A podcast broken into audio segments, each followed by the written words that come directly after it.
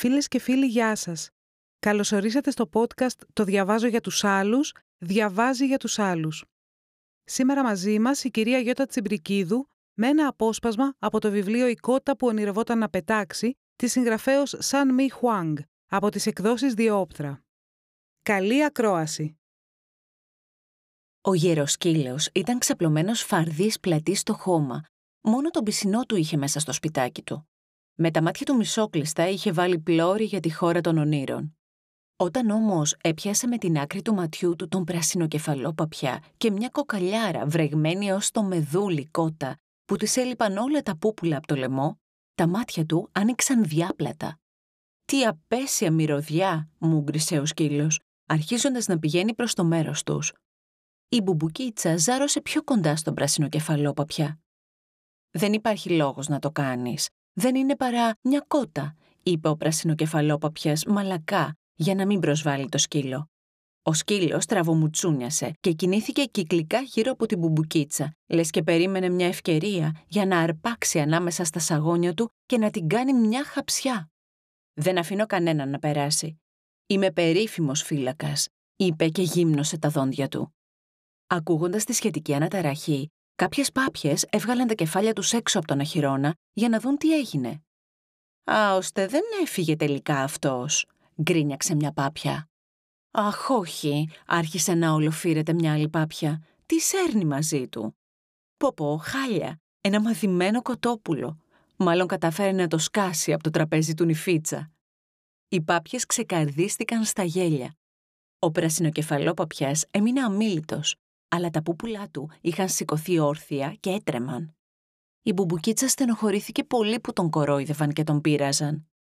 «Έι, παρατρεχάμενε», φώναξε μια πάπια. «Αρκετό βάρος μας είσαι από μόνος σου, ούτως ή άλλως. Έπρεπε να φέρεις μαζί σου και ένα άρρωστο κοτόπουλο». «Στείλ την από εκεί που ήρθε, θα μας μολύνει όλους». Όλες μαζί με μια φωνή συμφώνησαν ότι η μπουμπουκίτσα θα έπρεπε να φύγει αμέσως. Ο σκύλος γρίλησε θριαμβευτικά. «Το πιασες! Ούτε να σου περνάει από το μυαλό ότι θα μείνεις να τριγυρνάς εδώ πέρα». Η μπουμπουκίτσα τρομοκρατήθηκε. Απ' την άλλη όμως δεν είχε και πουθενά αλλού να πάει. Συνέχισε να στέκεται ακριβώς πίσω από τον παρατρεχάμενο. «Κανείς δεν θα αρρωστήσει εξαιτίας μου. Κανέναν δεν θα ενοχλήσω», είπε μυξοκλέγοντας. Τα ζώα της αυλής δεν της ήταν άγνωστα. Είχε πιστέψει ότι όλα θα πήγαιναν καλά αν κατάφερε να φύγει από το κοτέτσι. Και εδώ και πολύ καιρό ήθελα να ζήσω κι εγώ στην αυλή. Τι έκανε, λέει, εσύ είσαι κότα προορισμένη να κάνεις αυγά. Οφείλεις να κάθεσαι στο κοτέτσι και να γεννάς, άστραψε και βρόντιξε ο σκύλος. Μα εγώ, τράβλησε η μπουμπουκίτσα, προσπαθώντας να παραμείνει σταθερή στις θέσεις της. Ο σκύλος εξαγριώθηκε ακόμη περισσότερο και ήρθε και κόλλησε τη μούρη του πάνω της με τα ρουθούνια του να ανοιγοκλίνουν σαν φυσιτήρες, ώσπου η μπουμπουκίτσα αναγκάστηκε να καθίσει στον πισινό της και να ζαρώσει στο έδαφος. Αυτό έγινε κάμποσες φορές. Οι πάπιες ξέσπασαν σε τρανταχτά γέλια. Η μπουμπουκίτσα όμως ξέσπασε σε κλάματα. «Είστε δειλοί και άκαρδοι. Αφήστε την κοτούλα ήσυχη», τους φώναξε ο παρατρεχάμενος. Εγώ ήρθα εδώ για να ζητήσω τη γνώμη όλων σας. Πώς μπορέσατε να φερθείτε τόσο σκληρά και άσπλαχνα; Σκληρά και άσπλαχνα. Μήπως τούτος εδώ ξεχνάει ποιοι τον αφήνουν να μένει μέσα στον αχυρώνα, μουρμούρισε θυμωμένα μία από τις πάπιες. Η αγανάκτηση του παρατρεχάμενου όλο και μεγάλωνε. Αυτή η κότα κατάφερε και το έσκασε από το λάκκο του θανάτου. Καμία άλλη κότα δεν έχει ξαναβγεί ζωντανή από εκεί μέσα. Ο νηφίτσας την είχε βάλει στο μάτι, αλλά εκείνη γλίτωσε. Το λέει η καρδούλα της. Οι πάπιες φάνηκαν να εκπλήσονται. Όρθωσε το ανάστημά της απέναντι στον νηφίτσα, συνέχισε ο πρασινοκεφαλόπαπιας. Θα μπορούσε να κάνει τέτοιο πράγμα κάποιος από εσάς. Θα ερχόταν το τέλος σας με το που θα προσπαθούσατε να ξεφύγετε. Μπροστά σε μια τέτοια θερμή υποστήριξη εκ μέρους του πρασινοκεφαλόπαπια, οι πάπιες άρχισαν να σωπαίνουν, η μία μετά την άλλη. Ακόμη και ο γεροσκύλος σταμάτησε να γριλίζει. Πού είναι το θέμα δηλαδή, μπορούμε να της δώσουμε μια γονίτσα στον αχυρώνα, πρότεινε ο παρατρεχάμενος. Η μπουμπουκίτσα θαύμασε το θάρρος του και την αυτοπεποίθησή του. Επειδή ήταν μονίμως ο ακόλουθος όταν οι πάπιες πήγαιναν κάπου, εκείνη φανταζόταν γι' αυτόν ότι ήταν απλώς ένα παπάκι. «Για κλείσε το ράμφο σου και μη μιλάς», τον επέπληξε μια άλλη πάπια, αρχηγός τους μήνους των παπιών, που έκανε την εμφάνισή της μέσα από τον αχυρώνα. «Εσύ είσαι ξένος, παρήσακτος. Πώς τολμάς να μας προσβάλλεις. Μην ξεχνάς ότι εμείς σε αφήνουμε και ζεις μέσα στον αχυρώνα. Θα έπρεπε να είσαι ευγνώμων. Ο κόκορας εμφανίστηκε και αυτός για να δει τι ήταν όλος αυτός ο σαματάς. Εγώ είμαι ο αρχηγός του αχυρώνα. Ο παρατρεχάμενος δεν έχει κανένα δικαίωμα να λέει το οτιδήποτε. Εγώ παίρνω όλες τις αποφάσεις. Όλοι υποτάχτηκαν μπροστά στην υπεροχή του κόκορα. Η φωνή του ήταν επιβλητική, ο τόνος του επιτακτικός, όπως ακριβώς όταν λαλούσε το ξημέρωμα. Και ο κόκορα συνέχισε. «Μην κάνετε φασαρία. Είναι αργά και μπορεί να κάνει καμιά βόλτα εδώ κοντά ο νηφίτσας. Η κότα μπορεί να μείνει στον αχυρώνα, αλλά μόνο για απόψε. Ούτως ή άλλως το κοτέτσι είναι κλειστό. Μπορεί να κοιμηθεί σε μια ακρούλα. Και με το που θα λαλήσω το ξημέρωμα, πρέπει να φύγει αμέσως. Ο κόκορας ξαναμπήκε στον αχυρώνα. Ο αρχηγός των παπιών τον ακολούθησε. Το ίδιο και ο πρασινοκεφαλόπαπιάς. Η μπουμπουκίτσα μπήκε τελευταία, με κάθε επιφύλαξη. Ο δίστροπος και καυγατζής γεροσκύλος απόμεινε να βηματίζει πάνω κάτω στην αυλή. Ο αχυρώνας ήταν ένας χώρος άνετος και φιλόξενος. Γαβάθες με νερό και φαγητό ήταν απλωμένες παντού, ενώ σε μια γωνιά υπήρχαν δεμάτια μεσανό που απέπνεαν μια ζεστασιά. Δεν υπήρχε σηματόπλεγμα σαν εκείνο που κρατούσε την μπουμπουκίτσα περιορισμένη κάθε φορά που πάσχιζε να πλαταγήσει τα φτερά της. Ο κόκορας και η κότα του φτεροκόπησαν βιαστικά ως την κούρνια και κοίταξαν διαπεραστικά τους πάντες. Οι πάπιες ξεκουράζονταν στριμωγμένες η μία πλάι στην άλλη. Ο παρατρεχάμενος ζάρωνε κοντά στην πόρτα, σε κάποια απόσταση. Προφανώς αυτό ήταν ένα ακόμη δείγμα ότι οι πάπιες δεν το θεωρούσαν δικό τους. Η μπουμπουκίτσα ήξερε ότι έπρεπε να πάει και να φωλιάσει ακόμη πιο μακριά από τη συντροφιά των παπιών. Έτσι πήγε και βολεύτηκε στην πιο απόμερη άκρη του αχυρώνα και ούτε που τόλμησε να ονειρευτεί να πάει να κουρνιάσει πάνω από τα ζεστά άχυρα. «Δεν το πιστεύω ότι ξανά γίνει αυτό», γκρίνιαξε θυμωμένη η κότα στην κούρνια. «Εκείνη η κότα πρέπει να φύγει το πρωί οπωσδήποτε. Είμαι πολύ ευαίσθητη αυτές τις μέρες. Όπου να είναι, θα γεννήσω αυγά. Αν πρόκειται να κλωσίσω κλωσόπουλα, τα πάντα γύρω μου πρέπει να είναι ήσυχα και ειρηνικά. Είμαι σίγουρη ότι οι πάντες θυμούνται πως έχω χάσει όλα μου τα κοτοπουλάκια. Η μπουμπουκίτσα σήκωσε το κεφάλι της και κοίταξε την κότα στην κούρνια. Ακόμα και μέσα στο σκοτάδι μπορούσε να αναγνωρίσει και να εκτιμήσει την ομορφιά της. Το αισθησιακό κορμί της, τα στυλπνά της πούπουλα, το καλοβαλμένο λυρί της. Ήταν μια χαριτωμένη και αξιαγάπητη σύντροφος για τον εκλεπτισμένο κόκορα. Η μπουμπουκίτσα ένιωσε να ζηλεύει Αναρωτήθηκε αν εκείνη είχε υπάρξει ποτέ τόσο κομψή και καλέσθητη. Και θα κλωσίσει και να αυγό. Θέλω να ξέρω πώς είναι. Μακάρι να μπορούσα να είμαι σαν και εκείνη. Η μπουμπουκίτσα ποτέ δεν είχε δώσει σημασία στην εξωτερική της εμφάνιση. Ωστόσο, ήταν σίγουρη ότι εκείνη ακριβώς τη στιγμή δεν ήταν καθόλου μα καθόλου ελκυστική. Λερωμένη, λασπωμένη και ξεπουπουλιασμένη. Νιώθοντας ξαφνικά να ντρέπεται, κουλουριάστηκε γύρω από τον εαυτό της και κατάπιε τα δάκρυά της. Δεν ήθελε να καρφώνει κανένας στα μάτια του πάνω στον γυμνό της λαιμό. Για να παρηγορηθεί, έφερε στο νου της ότι είχε καταφέρει να φύγει από το κοτέτσι και πως τώρα πια βρισκόταν μαζί με τα ζώα της αυλής. Σύντομα θα μπορέσω να γεννήσω ένα αυγό. Πολύ σύντομα. Μετά όμως θυμήθηκε ότι την είχαν διατάξει να φύγει. Το μέλλον της φάνταζε σκοτεινό. Άσε δε που πέθαινε και της πείνας. Κι όμως, παρόλα αυτά, η μπουμπουκίτσα κατάφερε να κοιμηθεί καλά για πρώτη φορά μετά από πολύ καιρό.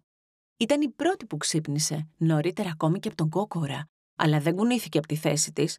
Ήθελε να απολαύσει τη ζεστασιά και την ασφάλεια του οχυρώνα και δεν ήθελε να ενοχλήσει καθόλου τα άλλα ζώα που κοιμούνταν. Άρχισε να νιώθει μέσα της ένα φτερούγισμα ελπίδας.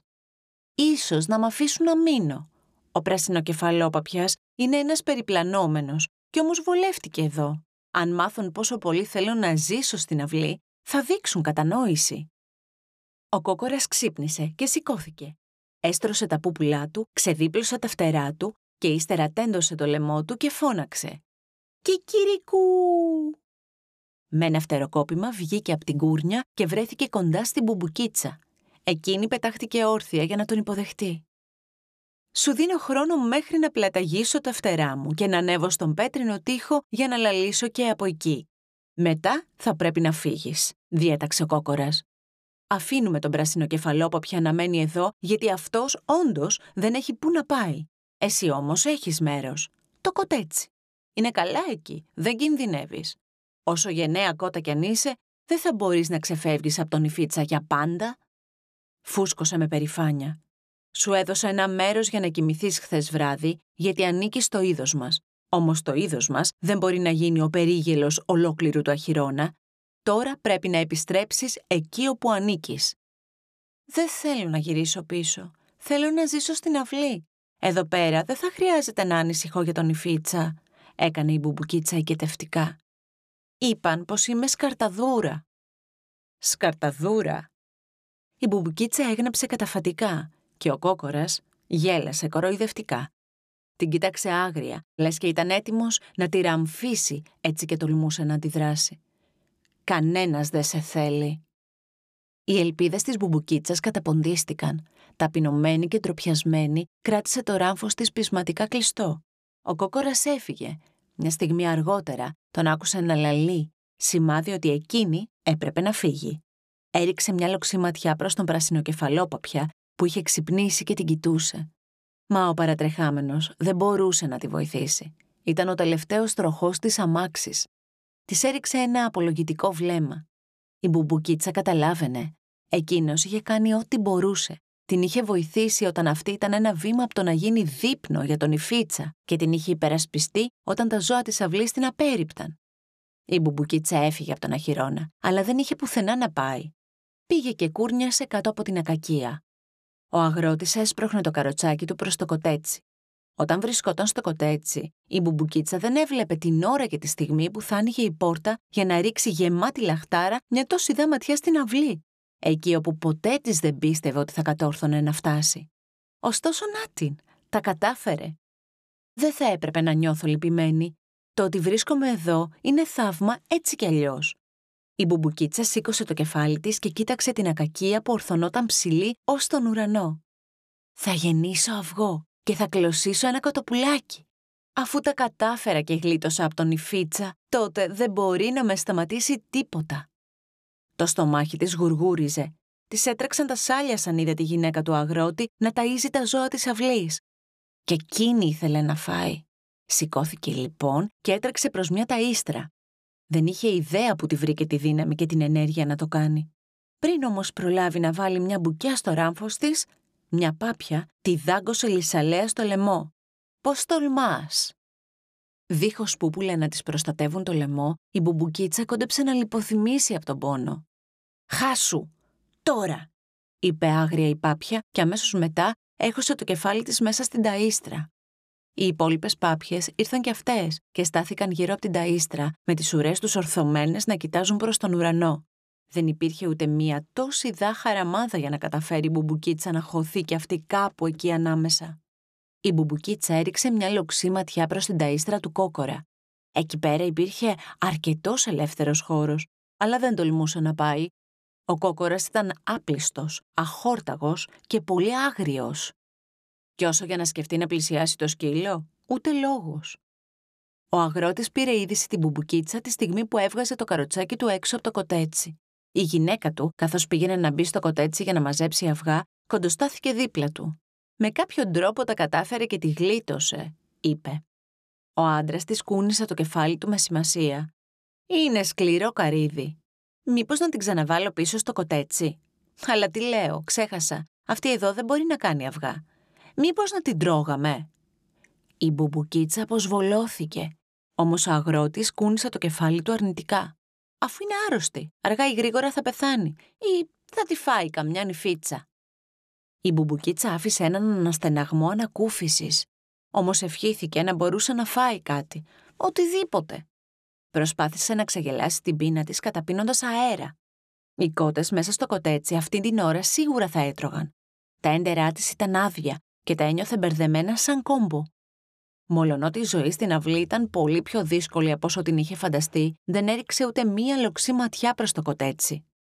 Ο σωρός με το κοπρόχωμα, Έφερε στη μνήμη της τον κόκορα να το σκαλίζει. Μια και δυο η μπουμπουκίτσα κατευθύνθηκε προς τα εκεί, μην έχοντας την παραμικρή ιδέα για το τι μπορεί να έβρισκε. Χάρηκε που είδε ένα ζουμερός σκουλίκι να στριφογυρνάει μέσα στις λάσπες. Έδειχνε πεντανόστιμο. Η κότα του κόκορα ήρθε τρεχάτη.